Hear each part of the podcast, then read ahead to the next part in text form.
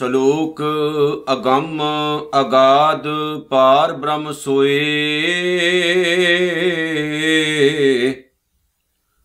ਜੋ ਜੋ ਕਹੈ ਸੋ ਮੁਕਤਾ ਹੋਏ। ਸੁਨ ਮੀਤਾ ਨਾਨਕ ਬਿਨਵੰਤਾ। ਸਾਧ ਜਨਾ ਕੀ ਅਚਰਜ ਕਥਾ ਅਸ਼ਟਪਦੀ। ਸਾਧ ਕੈ ਸੰਗ ਮੁਖ ਉਜਲ ਹੋਤ। ਸਾਧ ਸੰਗ ਮਲ ਸਗਲੀ ਖੋਤ। ਸਾਧ ਕੈ ਸੰਗ ਮਿਟੈ ਅਭਿਮਾਨ। ਸਾਧ ਕੈ ਸੰਗ ਪ੍ਰਗਟੈ ਸੋ ਗਿਆਨ। ਸਾਧ ਕੈ ਸੰਗ 부ਜੈ ਪ੍ਰਭ ਨੀਰਾ। ਸਾਧ ਸੰਗ ਸਭ ਹੂਤ ਨਬੇਰਾ ਸਾਧ ਕੈ ਸੰਗ ਪਾਏ ਨਾਮ ਰਤਨ। ਸਾਧ ਕੈ ਸੰਗ ਏਕ ਉਪਰ ਜਤਨ। ਸਾਧ ਕੀ ਮਹਿਮਾ ਬਰਨੈ ਕੌਣ ਪਰਾਨੀ। ਨਾਨਕ ਸਾਧ ਕੀ ਸ਼ੋਭਾ ਪ੍ਰਭ ਮਾਹੇ ਸਮਾਨੀ। ਸਾਧ ਕੀ ਮਹਿਮਾ ਬਰਨੈ ਕੌਣ ਪਰਾਨੀ। ਨਾਨਕ ਸਾਧ ਕੀ ਸ਼ੋਭਾ ਪ੍ਰਭ ਮਾਹੇ ਸਮਾਨੀ। ਤਨ ਤਨ ਸਤਿਗੁਰੂ, ਸ੍ਰੀ ਗੁਰੂ ਗ੍ਰੰਥ ਸਾਹਿਬ ਜੀ ਦੇ ਪਾਵਨ ਚਰਨਾਂ ਦਾ ਓਟ ਆਸਰਾ ਲਈਏ ਜੀ। ਸਤਕਾਰ ਸਹਿਤ ਸਤਿਗੁਰੂ ਦੇ ਪਿਆਰ ਵਿੱਚ ਭਿੱਜ ਕੇ ਕਲਗੀਧਰ ਦਸ਼ਮੇਸ਼ ਪਿਤਾ ਸ੍ਰੀ ਗੁਰੂ ਗੋਬਿੰਦ ਸਿੰਘ ਜੀ ਮਹਾਰਾਜ ਵੱਲੋਂ ਖਾਲਸਾ ਪੰਥ ਨੂੰ ਬਖਸ਼ਿਸ਼ ਕੀਤੀ ਹੋਈ ਮਹਾਨ ਗੁਰੂ ਫਤਿਹ ਨਾਲ ਸਾਂਝ ਪਾਈਏ। ਸਤਕਾਰ ਨਾਲ, ਪਿਆਰ ਨਾਲ ਸਾਰੇ ਆਖੋ ਜੀ, ਵਾਹਿਗੁਰੂ ਜੀ ਕਾ ਖਾਲਸਾ, ਵਾਹਿਗੁਰੂ ਜੀ ਕੀ ਫਤਿਹ। ਗੁਰੂ ਪਿਆਰਿਓ, ਧੰਨ ਧੰਨ ਸਤਿਗੁਰੂ ਸ੍ਰੀ ਗੁਰੂ ਅਰਜਨ ਸਾਹਿਬ ਜੀ, ਜਿਨ੍ਹਾਂ ਦੀ ਅਪਾਰ ਮਹਿਮਾ ਨਾਲ ਭਰੀ ਹੋਈ ਪਾਵਨ ਬਾਣੀ ਸੁਖਮਨੀ ਸਾਹਿਬ, ਜਿਹਦੇ ਵਿੱਚ ਉਹਨਾਂ ਨੇ ਅਕਾਲ ਪੁਰਖ ਵਾਹਿਗੁਰੂ ਸੱਚੇ ਪਾਤਸ਼ਾਹ ਜੀ ਦੇ ਪਾਵਨ ਚਰਨਾਂ ਨਾਲ ਜੋੜਨ ਦੇ ਲਈ ਇਨਸਾਨ ਨੂੰ ਬਹੁਤ ਹੀ ਸਿੱਧਾ ਪੱਧਰਾ ਰਸਤਾ ਦੱਸਿਆ ਹੈ। ਅਸੀਂ ਸੁਖਮਨੀ ਸਾਹਿਬ ਦੀ ਵਿਚਾਰ ਕਰਦਿਆਂ ਹੋਇਆਂ 6 ਅਸ਼ਟਪਦੀਆਂ ਕੰਪਲੀਟ ਕੀਤੀਆਂ ਨੇ ਅਤੇ 7ਵੀਂ ਅਸ਼ਟਪਦੀ ਦੇ ਵਿੱਚ ਸਤਿਗੁਰੂ ਦੀ ਕਿਰਪਾ ਦੇ ਨਾਲ ਅਸੀਂ ਪ੍ਰਵੇਸ਼ ਕੀਤਾ ਹੈ। ਆਓ ਸਤਿਗੁਰੂ ਜੀ ਦਾ ਧੰਨਵਾਦ ਕਰੀਏ। ਗੁਰੂ ਵਿਚਾਰ ਆਰੰਭ ਕਰਨ ਤੋਂ ਪਹਿਲਾਂ, ਸਭ ਤੋਂ ਪਹਿਲਾਂ ਪਿਆਰ ਸਤਿਕਾਰ ਨਾਲ ਸਾਰੇ ਆਖੀਏ ਜੀ, ਧੰਨ ਵਾਹਿਗੁਰੂ। ਗੁਰੂ ਪਿਆਰਿਓ, ਧੰਨ ਧੰਨ ਸਤਿਗੁਰੂ, ਸ੍ਰੀ ਗੁਰੂ ਅਰਜਨ ਸਾਹਿਬ ਜੀ ਨੇ ਅਸ਼ਟਪਦੀ ਦੇ ਸ਼ੁਰੂਆਤ ਵਿੱਚ ਸ਼ਲੋਕ ਲਿਖਿਆ ਹੈ, ਜਿਵੇਂ ਕਿ ਸਤਿਗੁਰੂ ਦੀ ਰੁਟੀਨ ਹੈ। ਰੁਟੀਨ ਵਾਈਜ਼ ਜਦੋਂ ਉਹਨਾਂ ਨੇ ਸ਼ਲੋਕ ਲਿਖਿਆ, ਤੇ ਸ਼ਲੋਕ ਦੇ ਵਿੱਚ ਬੜੇ ਪਿਆਰੇ ਬਚਨ ਉਹਨਾਂ ਨੇ ਵਰਣਨ ਕੀਤੇ ਨੇ, ਅਗੰਮ ਅਗਾਧ ਪਾਰ ਬ੍ਰਹਮ ਸੋਏ, ਜਿਹੜਾ ਅਕਾਲ ਪੁਰਖ ਵਾਹਿਗੁਰੂ ਬਹੁਤ ਬੇਅੰਤ ਹੈ, ਤੇ ਇਨਸਾਨ ਦੀ ਪਹੁੰਚ ਤੋਂ ਬਹੁਤ ਪਰਾਂ ਹੈ। ਬਹੁਤ ਅਥਾਹ ਹੈ, ਬਹੁਤ ਵੱਡਾ ਹੈ। ਜਿਹੜਾ ਕਿ ਬੰਦੇ ਦੀ ਸਮਝ ਤੋਂ ਬਹੁਤ ਹੀ ਪਰਾਂ ਵਸਦਾ ਹੈ। ਇਹਦਾ ਮਤਲਬ ਇਹ ਨਹੀਂ ਵੀ ਅਕਾਲ ਪੁਰਖ ਵਾਹਿਗੁਰੂ ਬੰਦੇ ਤੋਂ ਦੂਰ ਵਸਦਾ ਹੈ। ਇਹਦਾ ਮਤਲਬ ਹੈ ਕਿ ਇਨਸਾਨ ਦੀ ਬੁੱਧੀ, ਇਨਸਾਨ ਦੀ ਸੋਚ ਅਜੇ ਬਹੁਤ ਛੋਟੀ ਹੈ। ਪਰ ਨਿਰੰਕਾਰ ਅਕਾਲ ਪੁਰਖ ਵਾਹਿਗੁਰੂ ਦਾ ਦਾਇਰਾ ਬਹੁਤ ਮਹਾਨ ਹੈ, ਬਹੁਤ ਵੱਡਾ ਹੈ। ਕਈ ਵਾਰ ਨਾ ਅਸੀਂ ਆਪਣੀ ਬੁੱਧੀ ਦਾ ਇਸਤੇਮਾਲ ਕਰਨ ਲੱਗ ਪੈਨੇ ਆ ਜਿਵੇਂ ਛੋਟੀਆਂ-ਛੋਟੀਆਂ ਚੀਜ਼ਾਂ ਨੂੰ ਅਸੀਂ ਨਾ ਦੇਖਦੇ ਆ ਤੇ ਸਾਨੂੰ ਚੰਗਾ ਲੱਗਦਾ ਹੈ। ਵੇਖ ਕੇ ਅਸੀਂ ਸੋਚਦੇ ਆ ਵੀ ਸਭ ਕੁਝ ਆਪਾਂ ਪਾਲਿਆ। ਐਦਾਂ ਅਸੀਂ ਸੋਚਦੇ ਆ ਨਿਰੰਕਾਰ ਵੀ ਸਾਨੂੰ ਮਿਲ ਗਿਆ। ਭਾਵ ਅਸੀਂ ਉਹਨੂੰ ਪਾਲਿਆ, ਭਾਵ ਕਿ ਅਸੀਂ ਉਹਨੂੰ ਸਮਝ ਲਿਆ। ਸ਼ੇਖ ਸ਼ਾਇਦੀ ਜੀ ਦੇ ਜੀਵਨ ਦੀ ਇੱਕ ਘਟਨਾ ਬੜੀ ਹੀ ਪਿਆਰੀ ਹੈ। ਸ਼ਾਇਦੀ ਸਾਹਿਬ ਨਾ ਇੱਕ ਕੰਢੇ ਤੇ ਬੈਠੇ ਨੇ ਸਮੁੰਦਰ ਦੇ ਤੇ ਕੀ ਵੇਖਦੇ? ਇੱਕ ਨਾ ਛੋਟਾ ਜਿਹਾ ਬੱਚਾ ਹੈ। ਉਹਦੇ ਕੋਲ ਇੱਕ ਛੋਟਾ ਜਿਹਾ ਗਲਾਸ ਨੁਮਾ ਕੋਈ ਭਾਂਡਾ ਹੈ ਤੇ ਚਮਚੀਆਂ ਦੇ ਨਾਲ ਪਾਣੀ ਭਰੀ ਜਾਂਦਾ ਭਰੀ ਜਾਂਦਾ ਭਰੀ ਜਾਂਦਾ। ਗਲਾਸ ਭਰ ਜਾਂਦਾ, ਬੱਚਾ ਰੋਣ ਲੱਗ ਪੈਂਦਾ, ਫਿਰ ਡੋਲਦਾ, ਫਿਰ ਭਰਦਾ, ਬੱਚਾ ਫਿਰ ਹੁੰਦਾ ਸ਼ਾਇਦੀ ਸਾਹਿਬ ਬੱਚੇ ਦੇ ਕੋਲ ਗਏ, ਉਹਨੂੰ ਜਾ ਕੇ ਬੱਚੇ ਨੂੰ ਪੁੱਛਿਆ ਵੀ ਕਾਕਾ ਬੱਲੀ, ਵੀ ਕਾਰਨ ਕੀ ਤੂੰ ਰੋਂਦਾ ਕਿਉਂ ਪਿਆ? ਤੇ ਸ਼ਾਇਦੀ ਜੀ ਕਹਿੰਦੇ ਬੱਚੇ ਨੇ ਅੱਗੋਂ ਇਹ ਜਵਾਬ ਦਿੱਤਾ ਕਿ ਮੈਂ ਨਾ ਸਮੁੰਦਰ ਨੂੰ ਗਲਾਸ ਵਿੱਚ ਭਰੰਦਿਆਂ ਪਰ ਸਮੁੰਦਰ ਮੇਰੇ ਗਲਾਸ 'ਚ ਆ ਹੀ ਨਹੀਂ ਰਿਹਾ। ਸ਼ਾਇਦੀ ਸਾਹਿਬ ਨੂੰ ਉਸੇ ਟਾਈਮ ਹੀ ਦਿਮਾਗ ਵਿੱਚ ਗੱਲ ਫਰੀ। ਉਹ ਕਹਿੰਦੇ ਜਿਵੇਂ ਇਹ ਬੱਚਾ ਪੂਰੇ ਸਮੁੰਦਰ ਨੂੰ ਆਪਣੇ ਗਲਾਸ ਵਿੱਚ ਭਰਨਾ ਚਾਹੁੰਦਾ ਹੈ, ਪਰ ਸਮੁੰਦਰ ਗਲਾਸ ਤੋਂ ਬਹੁਤ ਵੱਡਾ ਹੈ, ਸਮੁੰਦਰ ਗਲਾਸ ਵਿੱਚ ਸਮਾ ਨਹੀਂ ਸਕਦਾ। ਹਾਂ, ਸਮੁੰਦਰ ਦਾ ਪਾਣੀ ਥੋੜਾ ਬਹੁਤਾ ਗਲਾਸ ਵਿੱਚ ਭਰਿਆ ਜਾ ਸਕਦਾ ਹੈ, ਪਰ ਸਮੁੱਚਾ ਸਮੁੰਦਰ ਤੇਰੇ ਗਲਾਸ 'ਚ ਨਹੀਂ ਆਉਣ ਲੱਗਾ। ਇਸੇ ਤਰ੍ਹਾਂ ਬੰਦਾ ਜਿਹੜਾ ਨਾ ਆਪਣੀ ਛੋਟੀ ਜੀ ਸੋਚ ਦੇ ਵਿੱਚ ਇੰਨੇ ਵੱਡੇ ਅਕਾਲ ਪੁਰਖ ਵਾਹਿਗੁਰੂ ਬ੍ਰਹਿਮੰਡਾਂ ਦੇ ਮਾਲਕ, ਪਰਮੇਸ਼ਰ ਅਕਾਲ ਪੁਰਖ ਵਾਹਿਗੁਰੂ ਨੂੰ ਨਾ ਸੀਮਤ ਕਰਨਾ ਚਾਹੁੰਦਾ ਹੈ। ਪਰ ਬੰਦੇ ਦੀ ਸੋਚ ਦਾ ਦਾਇਰਾ ਬਹੁਤ ਛੋਟਾ ਹੈ, ਨਿਰੰਕਾਰ ਤਾਂ ਬਹੁਤ ਮਹਾਨ ਹੈ। ਜਿਨੇ ਇਹਦੀ ਸੋਚ ਨੂੰ ਪੈਦਾ ਕੀਤਾ, ਉਹ ਆਪ ਕਿੰਨਾ ਵੱਡਾ ਹੋਏਗਾ? ਜਿਨੇ ਇਹਦਾ ਖੰਡ ਤਿਆਰ ਕੀਤਾ, ਉਹ ਬ੍ਰਹਮੰਡਾਂ ਦਾ ਮਾਲਕ ਕਿੱਡਾ ਵੱਡਾ ਹੋਏਗਾ? ਸੋ ਇਸ ਲਈ ਆਖਿਆ ਗਿਆ, ਜੋ ਬ੍ਰਹਮੰਡੇ ਸੋਈ ਪਿੰਡੇ, ਜੋ ਖੋਜੈ ਸੋ ਪਾਵੇ। ਵਾਹਿਗੁਰੂ ਅਸਲ ਦੇ ਵਿੱਚ ਕਿਤੇ ਬਾਹਰ ਨਹੀਂ ਗਿਆ ਹੋਇਆ, ਉਹ ਤੇਰੇ ਅੰਦਰ ਹੈ। ਪਰ ਜਿਹੜਾ ਖੋਜਦਾ ਹੈ, ਉਹ ਪਾਉਂਦਾ ਹੈ ਤੇ ਜਿਹੜਾ ਪਾ ਲੈਂਦਾ ਹੈ, ਉਹ ਇਹ ਸ਼ਬਦ ਵਰਤਦਾ ਹੈ, ਜਿਨ ਹਰ ਪਾਇਆ, ਤਿਨੇ ਛੁਪਾਇਆ। ਜਿਹੜਾ ਪਾ ਲੈਂਦਾ ਹੈ, ਉਹ ਕਹਿੰਦਾ ਮੈਂ ਤਾਂ ਉਹਦਾ ਹੀ ਰੂਪ ਹੋ ਗਿਆ। ਜਿਵੇਂ ਬਾਬਾ ਕਬੀਰ ਸਾਹਿਬ ਨੇ ਆਖਿਆ ਨਾ, ਕਹੋ ਕਬੀਰ ਗੁੰਗੇ ਗੁੜ ਖਾਇਆ, ਪੁੱਛੇ ਤੇ ਕਿਆ ਕਹੀਏ? ਕੁਝ ਬੰਦਾ ਦੱਸ ਨਹੀਂ ਨਾ ਸਕਦਾ। ਹੁਣ ਜਦੋਂ ਸ਼ੇਖ ਸ਼ਾਇਦੀ ਸਾਹਿਬ ਨੇ ਗੱਲ ਸੁਣੀ ਤਾਂ ਬੱਚੇ ਨੂੰ ਉਹਨਾਂ ਨੇ ਬੜਾ ਸੋਹਣਾ ਜਵਾਬ ਦਿੱਤਾ, ਕਾਕਾ, ਤੇਰੇ ਇਸ ਗਲਾਸ ਵਿੱਚ ਭਾਂਡੇ 'ਚ ਸਮੁੰਦਰ ਨਹੀਂ ਆਉਣ ਲੱਗਾ। ਤੂੰ ਇਦਾਂ ਕਰ, ਆਪਣਾ ਗਲਾਸ ਸਮੁੰਦਰ ਵਿੱਚ ਸੁੱਟ ਦੇ, ਵੇਖੀ ਸਮੁੰਦਰ ਦਾ ਰੂਪ ਬਣ ਜਾਏਗਾ। ਐਸਾ ਹੀ ਹੋਇਆ।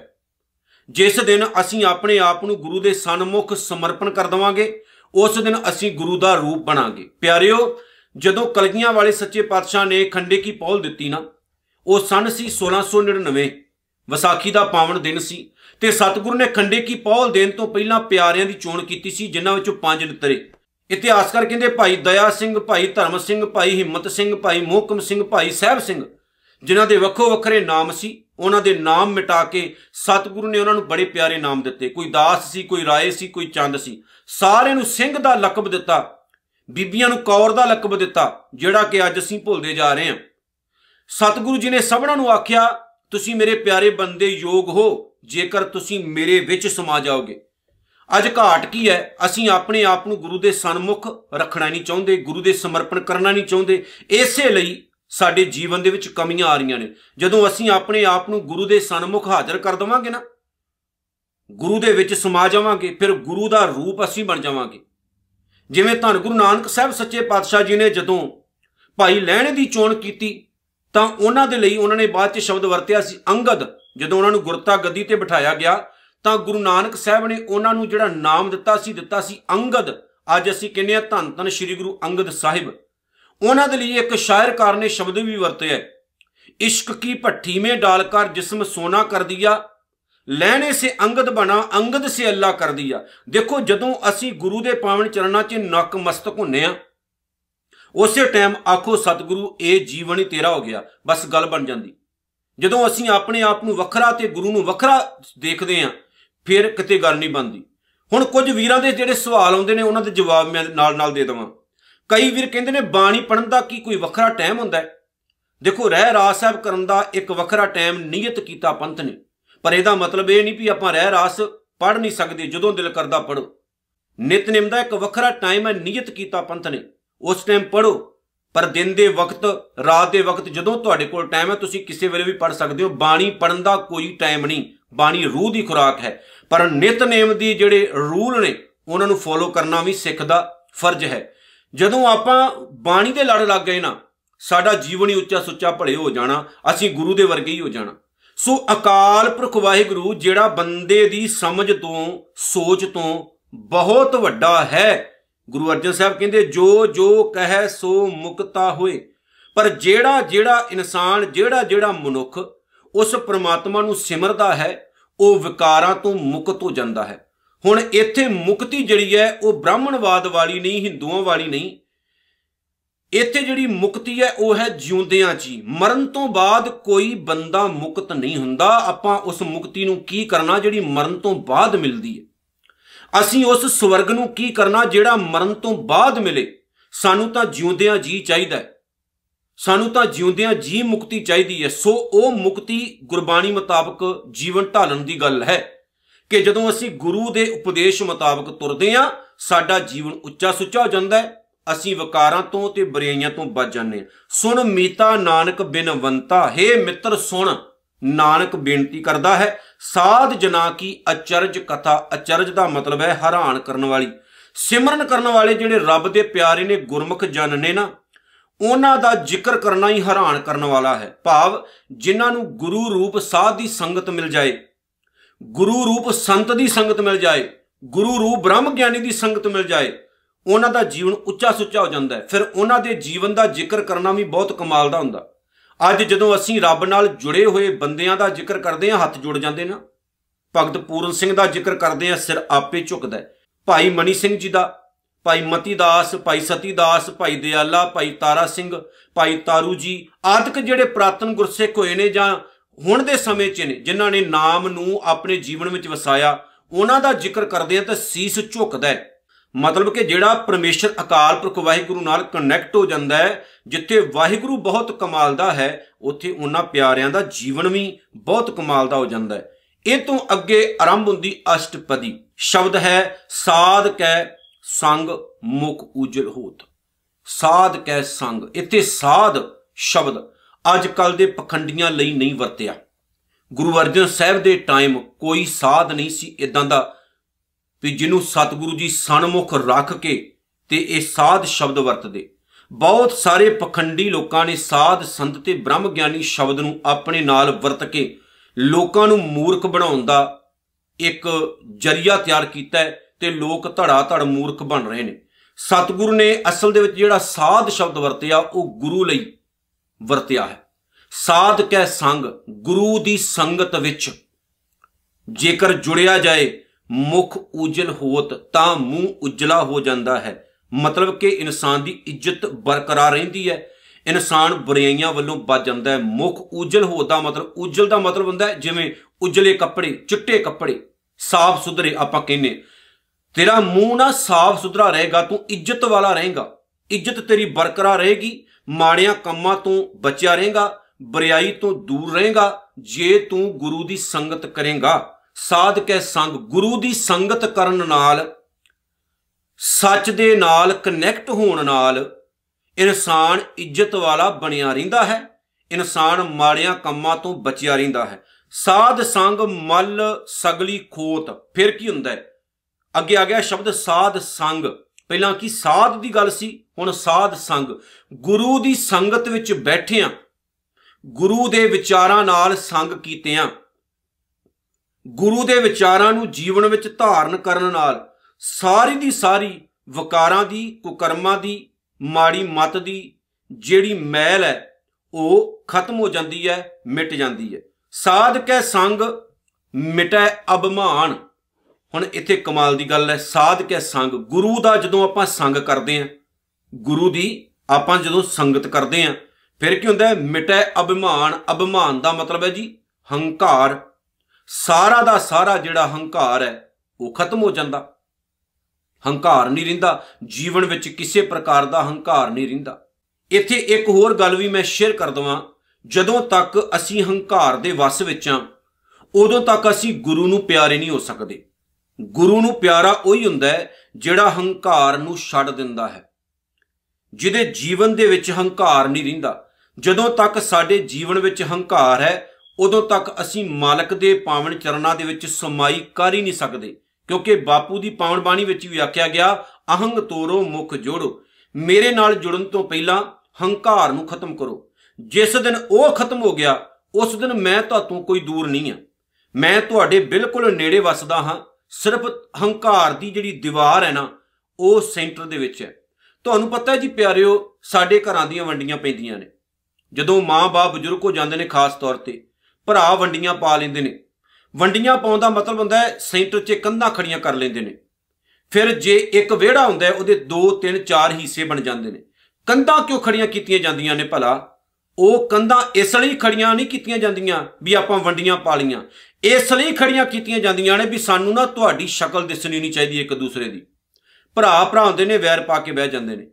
ਇੱਕ ਥਾਲੀ 'ਚ ਖਾਣ ਵਾਲੇ ਜਿਨ੍ਹਾਂ ਦੀਆਂ ਥਾਲੀਆਂ ਵੱਖੋ ਵੱਖਰੀਆਂ ਹੋ ਜਾਂਦੀਆਂ ਨੇ ਮਾਂ-ਬਾ ਵੰਡੇ ਜਾਂਦੇ ਨੇ, ਸੈਂਟਰ ਵਿੱਚ ਕੰਧਾਂ ਪਾ ਲਿੰਦੇ ਨੇ, ਫਿਰ ਕੀ ਹੁੰਦਾ ਜੀ? ਲੁਕਾ ਕਰਦਿਆਂ ਕਰਦਿਆਂ ਹੰਕਾਰ ਤਾਂ ਵੱਧਦਾ ਹੀ ਵੱਧਦਾ, ਲੜਾਈ, ਝਗੜਾ, ਕਲੇਸ਼ ਵੀ ਵੱਧਦੇ ਨੇ। ਵੰਡੀਆਂ ਵਾਲਾ ਜਿਹੜਾ ਸਿਸਟਮ ਹੈ, ਕਿਤੇ ਖਤਮ ਹੋ ਜਾਏ ਨਾ ਸਾਡੇ ਪੰਜਾਬ ਵਿੱਚੋਂ, ਦੁਨੀਆ ਵਿੱਚੋਂ, ਤੇ ਪੂਰਾ ਸੰਸਾਰ ਹੀ ਸੁਖੀ ਵਸੇਗਾ। ਇਸੇ ਤਰ੍ਹਾਂ ਹੀ ਅਸੀਂ ਵੰਡੀ ਰੱਬ ਵਿੱਚ ਵੀ ਪਾਈ ਹੋਈ ਹੈ। ਅਸੀਂ ਆਪਣੇ ਆਪ ਨੂੰ ਬੜਾ ਮਹਾਨ ਸਮਝਦੇ ਹਾਂ, ਜਿਸ ਕਾਰਨ ਸਾਡੀ ਨਿਗਾਹ ਦੇ ਵਿੱਚ ਹੰਕਾਰ ਆ ਕੇ ਵਸ ਜਾਂਦਾ। ਅਸੀਂ ਆਪਣੇ ਆਪ ਨੂੰ ਦੌਲਤਮੰਦ, ਆਪਣੇ ਆਪ ਨੂੰ ਉੱਚ ਜਾਤੀ ਦਾ, ਦੂਸਰਿਆਂ ਨੂੰ ਗਰੀਬ, ਨੀਵੀਆਂ ਜਾਤਾਂ ਵਾਲੇ ਦੇਖਦੇ ਆਂ ਫਿਰ ਹੰਕਾਰ ਖੜਾ ਹੋ ਜਾਂਦਾ ਹੈ, ਰੱਬ ਦੂਰ ਹੋ ਜਾਂਦਾ ਹੈ। ਬਸ ਇੰਨੀ ਕੁ ਗੱਲ ਹੈ, ਜੇ ਪੱਲੇ ਪੈ ਗਈ, ਦੁਨੀਆ ਦੇ ਸਾਰੀ ਕਲੇਸ਼, ਦੁਨੀਆ ਦੇ ਸਾਰੇ ਝਗੜੇ ਖਤਮ ਹੋ ਜਾਣਗੇ। ਬਾਪੂ ਕਹਿੰਦੇ ਨੇ, ਸਾਧ ਕੈ ਸੰਗ, ਮਿਟੈ ਅਭਿਮਾਨ, ਜਿੱਥੇ ਹੰਕਾਰ ਖਤਮ ਹੁੰਦਾ ਹੈ। ਗੁਰੂ ਦੀ ਸੰਗਤ ਕੀਤਿਆਂ ਸਾਧ ਕੈ ਸੰਗ, ਪ੍ਰਗਟੈ ਸੁਗਿਆਨ। ਸੁਗਿਆਨ ਭਾਵ ਚੰਗੀ ਮਤ। ਗੁਰੂ ਦੀ ਸੰਗਤ ਕਰਨ ਨਾਲ ਚੰਗੀ ਮਤ ਆਉਂਦੀ ਹੈ। ਇਸ ਲਈ ਗੁਰੂ ਦੇ ਕੋਲ ਬੈਠੋ। ਗੁਰੂ ਦੀ ਸੰਗਤ ਕਰੋ। ਗੁਰੂ ਅਮਰਦਾਸ ਸਾਹਿਬ ਦੇ ਟਾਈਮ ਇੱਕ ਪ੍ਰੇਮੇ ਕੋੜੀ ਦੀ ਕਥਾ ਹੁੰਦੀ ਹੈ। ਪ੍ਰੇਮਾ, ਜਿਹੜਾ ਕਿਸੇ ਟਾਈਮ ਬਹੁਤ ਦੌਲਤਮੰਦ ਬੰਦਾ ਸੀ, ਜਿਹਦਾ ਪਿਓ ਕਿਸੇ ਟਾਈਮ ਬਹੁਤ ਅਮੀਰ ਸੀ, ਪਰ ਸਮਾਂ ਇਨਸਾਨ ਨੂੰ ਕਿੱਥੇ ਘਸੀਟ ਕੇ ਲੈ ਆਉਂਦਾ ਹੈ ਪਤਾ ਨਹੀਂ ਹੁੰਦਾ। ਪਿਤਾ ਚੜ੍ਹਾਈ ਕਰ ਗਿਆ, ਪੁੱਤਰ ਟੀਨੇਜਰ ਸੀ। ਗਲਤ ਸੰਗਤ ਵਿੱਚ ਪੈ ਗਿਆ। ਕੁਕਰਮ ਕਰਦਾ ਰਿਹਾ ਕਰਦਾ ਰਿਹਾ ਕਰਦਾ ਰਿਹਾ। ਆਖਰ ਪਾਪਾਂ ਦਾ ਘੜਾ ਭਰਿਆ। ਰੋਗੀ ਹੋ ਗਿਆ। ਰੋਗ ਲੱਗ ਗਏ। ਸਰੀਰ ਨੂੰ ਕੋੜ ਹੋਣਾ ਸ਼ੁਰੂ ਹੋ ਗਿਆ। ਯਾਰ, ਦੋਸਤ, ਮਿੱਤਰ ਸਾਰੇ ਛੱਡ ਕੇ ਚਲੇ ਗਏ ਪਿਆਰਿਓ। ਕੋਈ ਸਾਥ ਨਹੀਂ ਜੇ ਦਿੰਦਾ ਜਦੋਂ ਦੁੱਖ ਆਉਂਦਾ ਬੰਦੇ ਨੂੰ। ਜਦੋਂ ਸੁੱਖ ਆਉਂਦਾ ਸਾਰੇ ਨੇੜੇ ਹੁੰਦੇ ਨੇ, ਜਦੋਂ ਦੁੱਖ ਆਉਂਦਾ ਸਾਰੇ ਦੂਰ ਹੋ ਜਾਂਦੇ ਨੇ। ਦੁੱਖ ਦੇ ਵਕਤ ਜਿਹੜਾ ਤੁਹਾਡੇ ਨੇੜੇ ਹੋਵੇ ਨਾ, ਸਮਝ ਲਿਓ, ਉਹ ਬੇਸ਼ਕੀਮਤੀ ਹੀਰਾ ਹੈ। ਉਹਨੂੰ ਨਾ ਕਦੇ ਜ਼ਿੰਦਗੀ 'ਚ ਛੱਡਿਓ। ਜਿਹੜਾ ਸੁੱਖ ਦੇ ਵੇਲੇ ਹੀ ਨਾਲ ਹੋਵੇ, ਦੁੱਖ ਦੇ ਵਕਤ ਦੂਰ ਹੋ ਜਾਏ, ਭਾਵੇਂ ਤੁਹਾਡੀ ਮਾਂ ਹੋਵੇ, ਪਿਤਾ ਹੋਵੇ, ਭੈਣ ਹੋਵੇ, ਭਰਾ ਹੋਵੇ, ਰਿਸ਼ਤੇਦਾਰ ਹੋਣ, ਭੁੱਲ ਜਿਓ ਕਿਸੇ ਨੂੰ। ਇਹ ਜ਼ਿੰਦਗੀ ਦੇ ਵਿੱਚ ਹਰ ਇੱਕ ਇਨਸਾਨ ਦੇ ਨਾਲ ਘਟਨਾ ਵਾਪਰਦੀ ਹੈ। ਦੁੱਖ ਦੇ ਵਕਤ ਲੋਕ ਕਿਉਂ ਸਾਥ ਛੱਡ ਜਾਂਦੇ ਨੇ? ਕਿਉਂਕਿ ਉਸ ਟਾਈਮ ਤੁਹਾਨੂੰ ਉਹਨਾਂ ਦੀ ਜ਼ਰੂਰਤ ਹੁੰਦੀ ਹੈ, ਪਰ ਉਹਨਾਂ ਨੂੰ ਤੁਹਾਡੀ ਜ਼ਰੂਰਤ ਨਹੀਂ ਹੁੰਦੀ। ਬਸ। ਸੁੱਖ ਦੇ ਵਕਤ ਕਿਉਂ ਨੇੜੇ ਆ ਜਾਂਦੇ ਨੇ? ਕਿਉਂਕਿ ਉਸ ਟਾਈਮ ਉਹਨਾਂ ਨੂੰ ਤੁਹਾਡੀ ਜ਼ਰੂਰਤ ਹੁੰਦੀ ਹੈ। ਦੁੱਖ ਦੇ ਵਕਤ ਦੂਰ, ਸੁੱਖ ਦੇ ਵਕਤ ਨੇੜੇ। ਆ ਦੁਨੀਆ ਦਾ ਦਸਤੂਰ ਵੀ ਹੈ, ਪਿਆਰਿਓ, ਇਹ ਤਾਂ ਮੰਨਣਾ ਹੀ ਪੈਣਾ। ਸੰਸਾਰ ਹੈ ਹੀ ਮਤਲਬੀ ਹੈ। ਮਤਲਬ ਨਾਲ ਹੀ ਜਿਉਂਦਾ ਹੈ। ਪ੍ਰੇਮਾ ਜਿਹੜਾ ਸੀ ਨਾ, ਉਹਦੇ ਦੋਸਤ, ਮਿੱਤਰ ਸਾਰੀ ਸਾਥ ਛੱਡ ਗਏ।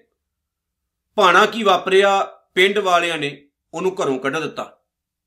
ਪਿੰਡੋਂ ਬਾਹਰ ਜਿਹੜਾ ਇੰਨਾ ਅਮੀਰ ਬੰਦਾ ਸੀ ਕੋੜੀ ਜਦੋਂ ਹੋ ਗਿਆ ਨਾ, ਤੇ ਕੋੜ ਦਾ ਰੋਗ ਇਦਾਂ ਦਾ ਵੀ ਲੋਕ ਦੂਰ ਦੂਰ ਭੱਜਦੇ। ਪਿੰਡੋਂ ਬਾਹਰ ਨਾ, ਉਹਨਾਂ ਨੇ ਇੱਕ ਵੈਸੀ ਝੁੱਗੀ ਝੌਂਪੜੀ ਜੀ ਤਿਆਰ ਕੀਤੀ ਤੇ ਉਹਦੇ ਵਿੱਚ ਉਹਨੂੰ ਬਿਠਾ ਦਿੱਤਾ ਪਿਆਰਿਓ।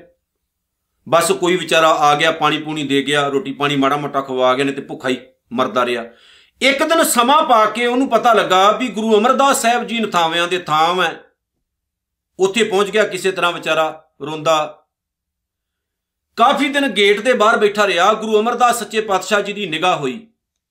ਗੁਰੂ ਅਮਰਦਾਸ ਸੱਚੇ ਪਾਤਸ਼ਾਹ ਜੀ ਨੇ ਸਿੱਖਾਂ ਨੂੰ ਕਿਹਾ, ਜਿਹੜਾ ਬਾਹਰ ਬੰਦਾ ਬੈਠਾ ਨਾ, ਕੋੜੀ ਉਹਨੂੰ ਅੰਦਰ ਲੈ ਕੇ ਆਓ, ਅੰਦਰ ਲੈ ਕੇ ਆਏ, ਉਹਨੂੰ ਨਵਾਇਆ, ਧਵਾਇਆ ਫਰੈਸ਼ ਕੱਪੜੇ ਦਿੱਤੇ। ਨਾਲ ਦੀ ਨਾਲ ਚੰਗਾ ਖਾਣਾ ਦਿੱਤਾ ਤੇ ਉਹਦਾ ਇਲਾਜ ਕਰਨਾ ਸ਼ੁਰੂ ਕਰ ਦਿੱਤਾ। ਦਿਨੋ ਦਿਨ 9 ਬਰ 9 ਹੋ ਗਿਆ। ਬਿਮਾਰ ਸੀ, ਕੱਪੜੇ ਚੰਗੇ ਨਹੀਂ ਸੀ, ਖਾਣਾ ਪੀਣਾ ਚੰਗਾ ਨਹੀਂ ਸੀ, ਖੁਰਾਕ ਚੰਗੀ ਨਹੀਂ ਸੀ, ਦਵਾਈ ਨਹੀਂ ਸੀ। ਇਹ ਸਭ ਕੁਝ ਗੁਰੂ ਅਮਰਦਾਸ ਸਾਹਿਬ ਨੇ ਪ੍ਰੋਵਾਈਡ ਕਰਵਾਇਆ। ਯੰਗ ਸੀ, ਅਜੇ ਨੌਜਵਾਨ ਸੀ। ਸਤਿਗੁਰੂ ਗੁਰੂ ਅਮਰਦਾਸ ਸਾਹਿਬ ਨੇ ਇੱਕ ਮਰਦੇ ਹੋਏ ਨੌਜਵਾਨ ਦੀ ਜਾਨ ਬਚਾਈ। ਅਸੀਂ ਆਪਣੇ ਹੱਥੀ ਮਾਰ ਰਹੇ ਹਾਂ ਆਪਣੇ ਨੌਜਵਾਨਾਂ ਨੂੰ ਅੱਜ। ਸਰਕਾਰਾਂ ਟੀਕੇ ਲਾ ਲਾ ਕੇ ਮਾਰੀਆਂ ਨੇ। ਟੀਕੇ ਨੌਜਵਾਨ ਖੁਦ ਨਹੀਂ ਲਾ ਰਹੇ, ਸਰਕਾਰਾਂ ਲਾ ਰਹੀਆਂ ਨੇ। ਆਪਣੇ ਹੱਥੀਂ ਆਪਣੀ ਪਨੀਰੀਆਂ ਖਤਮ ਕਰ ਰਹੇ ਹਾਂ। ਕੇਵਲ ਚੰਦ ਪੈਸਿਆਂ ਵਾਸਤੇ ਸਦਾ ਨਹੀਂ ਰਹਿੰਦਾ ਪੈਸਾ। ਨਾ ਪੈਸੇ ਇਕੱਠੇ ਕਰਨ ਵਾਲੇ ਸਦਾ ਰਹਿੰਦੇ ਨੇ। ਪਿਆਰਿਓ, ਇਹ ਜ਼ਿੰਦਗੀ ਇੱਕ ਵਾਰ ਮਿਲੀ ਹੈ, ਦੂਸਰੀ ਵਾਰ ਨਹੀਂ ਮਿਲਣੀ। ਚੰਗਾ ਜੀ ਕੇ ਜਾਓ, ਚੰਗਾ ਕੰਮ ਕਰਕੇ ਜਾਓ। ਲੋਕ ਮਰਨ ਤੋਂ ਬਾਅਦ ਵੀ ਚੰਗਾ ਕਹਿਣ। ਇਹ ਨਾ ਹੋਵੇ ਮਰਨ ਤੋਂ ਬਾਅਦ ਲੋਕ ਹੀ ਲਾਣਤਾਂ ਹੀ ਪਾਉਂਦੇ ਰਹਿਣ। ਕੀ ਫਾਇਦਾ? ਦੱਸੋ। ਕੀ ਫਾਇਦਾ? ਗੁਰੂ ਅਮਰਦਾਸ ਸੱਚੇ ਪਾਤਸ਼ਾਹ ਨੇ ਮਰਦੇ ਹੋਏ ਨੌਜਵਾਨ ਨੂੰ ਬਚਾਇਆ। 9 ਬਰ 9 ਹੋ ਗਿਆ। ਉਹਨੂੰ ਪਤਾ ਲੱਗਾ ਜੀਵਨ ਅਸਲ 'ਚ ਹੈ ਕੀ ਹੈ। ਸਿੱਖ ਸੱਚ ਚੁੱਕਾ ਸੀ। ਗੁਰੂ ਅਮਰਦਾਸ ਸਾਹਿਬ ਦੇ ਚਰਨਾਂ 'ਚ ਰਹਿ ਕੇ ਉਹਨੇ ਗੁਰਬਾਣੀ ਦਾ ਗੂੜ ਗਿਆਨ ਹਾਸਲ ਕੀਤਾ। ਇਤਿਹਾਸ ਬਾਰੇ ਜਾਣਿਆ। ਜੀਵਨ ਉੱਚਾ ਸੁੱਚਾ ਹੋ ਗਿਆ। ਗੁਰੂ ਅਮਰਦਾਸ ਸਾਹਿਬ ਦੇ ਚਰਨਾਂ 'ਚ ਵਿਚਰਦਾ ਰਿਹਾ। ਇੱਕ ਦਿਨ ਗੁਰੂ ਅਮਰਦਾਸ ਸਾਹਿਬ ਦੇ ਮਨ ਵਿੱਚ ਖਿਆਲ ਆਇਆ, ਨੌਜਵਾਨ ਹੈ, ਇਹਦਾ ਆਨੰਦ ਕਾਰਜ ਕਰ ਦੇਣਾ ਚਾਹੀਦਾ। ਵਿਆਹ ਕਰ ਦੇਣਾ ਚਾਹੀਦਾ। ਇਤਿਹਾਸਕਾਰ ਕਹਿੰਦੇ ਸਤਿਗੁਰੂ ਨੇ ਸਭਰੇ ਦਰਬਾਰ ਵਿੱਚ, ਭਰੇ ਦਰਬਾਰ ਵਿੱਚ ਸਤਿਗੁਰੂ ਗੁਰੂ ਅਮਰਦਾਸ ਸਾਹਿਬ ਨੇ ਉਸ ਪ੍ਰੇਮੇ ਦੇ ਲਈ ਬੜੇ ਪਿਆਰ ਨਾਲ ਸਮੁੱਚੀ ਸੰਗਤ ਵਿੱਚ ਅਨਾਉਂਸ ਕੀਤਾ, ਪਿਆਰਿਓ, ਕੋਈ ਆਪਣੀ ਧੀ ਦਾ ਰਿਸ਼ਤਾ ਇਸ ਬੱਚੇ ਲਈ ਕਰਨਾ ਚਾਹਵੇ ਤਾਂ ਦੱਸੋ। ਕਿਉਂਕਿ ਇਹ ਮੇਰਾ ਪੁੱਤਰ ਹੈ, ਮੇਰੇ ਪੁੱਤਰ ਸਮਾਨ ਹੈ। ਇੱਕ ਸਿੱਖ ਖੜਾ ਹੋਇਆ, ਜਿਹਦੀ ਘਰ ਵਾਲੀ ਨਹੀਂ ਸੀ ਪਹਿਲਾਂ ਮੰਨੀ, ਪਰ ਬਾਅਦ ਚ ਉਹਨੇ ਵੀ ਹੱਥ ਜੋੜ ਦਿੱਤੇ ਸੀ। ਉਹਨੇ ਕਿਹਾ, ਸਤਿਗੁਰੂ ਮੈਂ ਆਪਣੀ ਧੀ ਦਾ ਰਿਸ਼ਤਾ ਕਰਨ ਨੂੰ ਤਿਆਰ ਹਾਂ ਪ੍ਰੇਮੇ ਦੇ ਨਾਲ। ਸਤਿਗੁਰੂ ਗੁਰੂ ਅਮਰਦਾਸ ਸਾਹਿਬ ਦੀ ਨਿਗਾਹ ਦੇ ਵਿੱਚ ਆਨੰਦ ਕਾਰਜ ਹੋਇਆ। ਇਤਿਹਾਸਕਾਰ ਕਹਿੰਦੇ ਨੇ, ਉਹਦੀ ਪਤਨੀ ਦਾ ਨਾਮ ਸੀ ਮੱਥੋ। ਇਤਿਹਾਸ ਵਿੱਚ ਨਾਮ ਪ੍ਰਸਿੱਧ ਹੋਏ ਨੇ ਮੱਥੋ ਮੁਰਾਰੀ, ਕਿਉਂਕਿ ਪ੍ਰੇਮੀ ਨੂੰ ਮੁਰਾਰੀ ਕਹਿੰਦੇ ਹੁੰਦੇ ਸੀ, ਸਾਰੇ ਸਿੱਖ। ਸਮਾਂ ਪਾ ਕੇ ਸਤਿਗੁਰੂ ਨੇ ਇਹਨਾਂ ਨੂੰ ਮੰਜੀ ਵੀ ਦਿੱਤੀ, ਮਤਲਬ ਕਿ ਇਹਨਾਂ ਨੂੰ ਇੱਕ ਪ੍ਰਚਾਰਕ ਥਾਪਿਆ। ਮੀਆਂ ਬੀਬੀ ਨੇ ਬਹੁਤ ਵੱਡੀ ਗਿਣਤੀ 'ਚ ਲੋਕਾਂ ਨੂੰ ਗੁਰੂ ਨਾਨਕ ਦੇ ਘਰ ਨਾਲ ਜੋੜਿਆ, ਜਿੱਥੇ ਆਪਣਾ ਜੀਵਨ ਉੱਚਾ ਸੁੱਚਾ ਹੋਇਆ, ਲੱਖਾਂ ਹੋਰ ਲੋਕਾਂ ਨੂੰ ਉੱਚੇ ਸੁੱਚੇ ਜੀਵਨ ਵਾਲੇ ਬਣਾ ਕੇ ਗਏ। ਜਦੋਂ ਅਸੀਂ ਗੁਰੂ ਦੀ ਸੰਗਤ ਕਰਦੇ ਆਂ ਫਿਰ ਕੀ ਹੁੰਦਾ? ਸਾਧਕੈ ਸੰਗ, ਪ੍ਰਗਟੈ ਸੁਗਿਆਨ।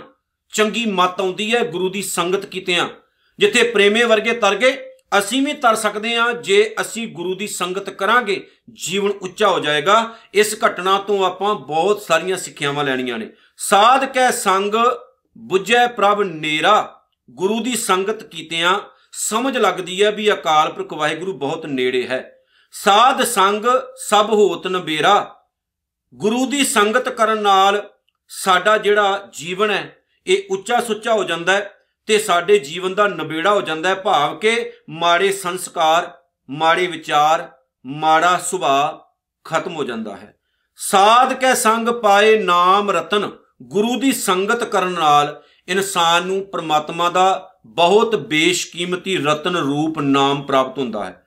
ਸਾਧ ਕੈ ਸੰਗ ਏਕ ਉਪਰ ਯਤਨ ਤੇ ਇਨਸਾਨ ਨਾ ਗੁਰੂ ਦੀ ਸੰਗਤ ਕਰਨ ਨਾਲ ਇਹ ਚੀਜ਼ ਸਮਝ ਲੈਂਦਾ ਹੈ ਵੀ ਇੱਕੋ ਚੀਜ਼ ਵੱਲ ਫੋਕਸ ਕਰਨਾ ਨਿਰੰਕਾਰ ਵੱਲ। ਆਪਣੇ ਕੰਮਕਾਰ ਕਰਦਿਆਂ ਵਾਹਿਗੁਰੂ ਵੱਲ ਉਹ ਫੋਕਸ ਕਰਦਾ ਹੈ, ਆਪਣਾ ਯਤਨ ਇਸ ਵੱਲ ਲਾਉਂਦਾ ਹੈ ਵੀ ਮੈਂ ਆਪਣਾ ਜੀਵਨ ਚੰਗਾ ਬਣਾਉਣਾ ਤੇ ਪਰਮੇਸ਼ਰ ਅਕਾਲ ਪੁਰਖ ਵਾਹਿਗੁਰੂ ਦੀ ਪ੍ਰਾਪਤੀ ਕਰਨੀ ਹੈ। ਸਾਧ ਕੀ ਮਹਿਮਾ ਵਰਨੈ, ਕੌਣ ਪ੍ਰਾਨੀ? ਕੋਈ ਵੀ ਇਨਸਾਨ ਗੁਰੂ ਦੀ ਵਡਿਆਈ ਜਿਹੜੀ ਹੈ, ਉਹ ਸੰਪੂਰਨ ਤੌਰ ਤੇ ਨਹੀਂ ਕਰ ਸਕਦਾ। ਕੌਣ ਕਰ ਸਕਦਾ ਹੈ? ਗੁਰੂ ਬਹੁਤ ਮਹਾਨ ਹੈ, ਬਹੁਤ ਵੱਡਾ ਹੈ। ਸਾਧ ਕੀ ਮਹਿਮਾ ਵਰਨੈ ਕੌਣ ਪ੍ਰਾਨੀ? ਨਾਨਕ ਸਾਧ ਕੀ ਸ਼ੋਭਾ ਪ੍ਰਭ ਮਾਹੇ ਸਮਾਨੀ? ਧੰਨ ਗੁਰੂ ਅਰਜਨ ਸਾਹਿਬ ਸੱਚੇ ਪਾਤਸ਼ਾਹ ਜੀ ਕਹਿੰਦੇ ਨੇ ਕਿ ਗੁਰੂ ਦੀ ਜਿਹੜੀ ਵਡਿਆਈ ਹੈ, ਗੁਰੂ ਦੀ ਜਿਹੜੀ ਸ਼ੋਭਾ ਹੈ, ਉਹ ਪ੍ਰਮਾਤਮਾ ਦੇ ਬਰਾਬਰ ਹੈ। ਗੁਰ ਪਰਮੇਸ਼ਰ ਨਹੀਂ ਭੇਦ, ਗੁਰੂ ਤੇ ਰੱਬ ਦੇ ਵਿਚਕਾਰ ਕੋਈ ਭੇਦ ਨਹੀਂ। ਸੋ ਇੱਥੇ ਸਾਧ ਸ਼ਬਦ ਕਿਸੇ ਪਖੰਡੀ ਬਾਬੇ ਲਈ ਨਹੀਂ, ਗੁਰੂ ਲਈ ਵਰਤਿਆ ਹੈ। ਆਓ ਆਪਣੇ ਗੁਰੂ ਨਾਲ ਜੁੜੀਏ ਤੇ ਆਪਣਾ ਜਿਹੜਾ ਜੀਵਨ ਹੈ ਉਹਨੂੰ ਉੱਚਾ ਸੁੱਚਾ ਬਣਾਈਏ, ਇਹ ਪੂਰੀ ਜਿਹੜੀ ਵਿਚਾਰ ਹੈ, ਇਹਨੂੰ ਜੀਵਨ ਵਿੱਚ ਧਾਰੀਏ ਤਾਂ ਕਿ ਸਾਡਾ ਜੀਵਨ ਸਤਿਗੁਰੂ ਦੇ ਉਪਦੇਸ਼ਾਂ ਮੁਤਾਬਕ ਢਲ ਸਕੇ ਜੀ। ਵਾਹਿਗੁਰੂ ਜੀ ਕਾ ਖਾਲਸਾ, ਵਾਹਿਗੁਰੂ ਜੀ ਕੀ ਫਤਿਹ।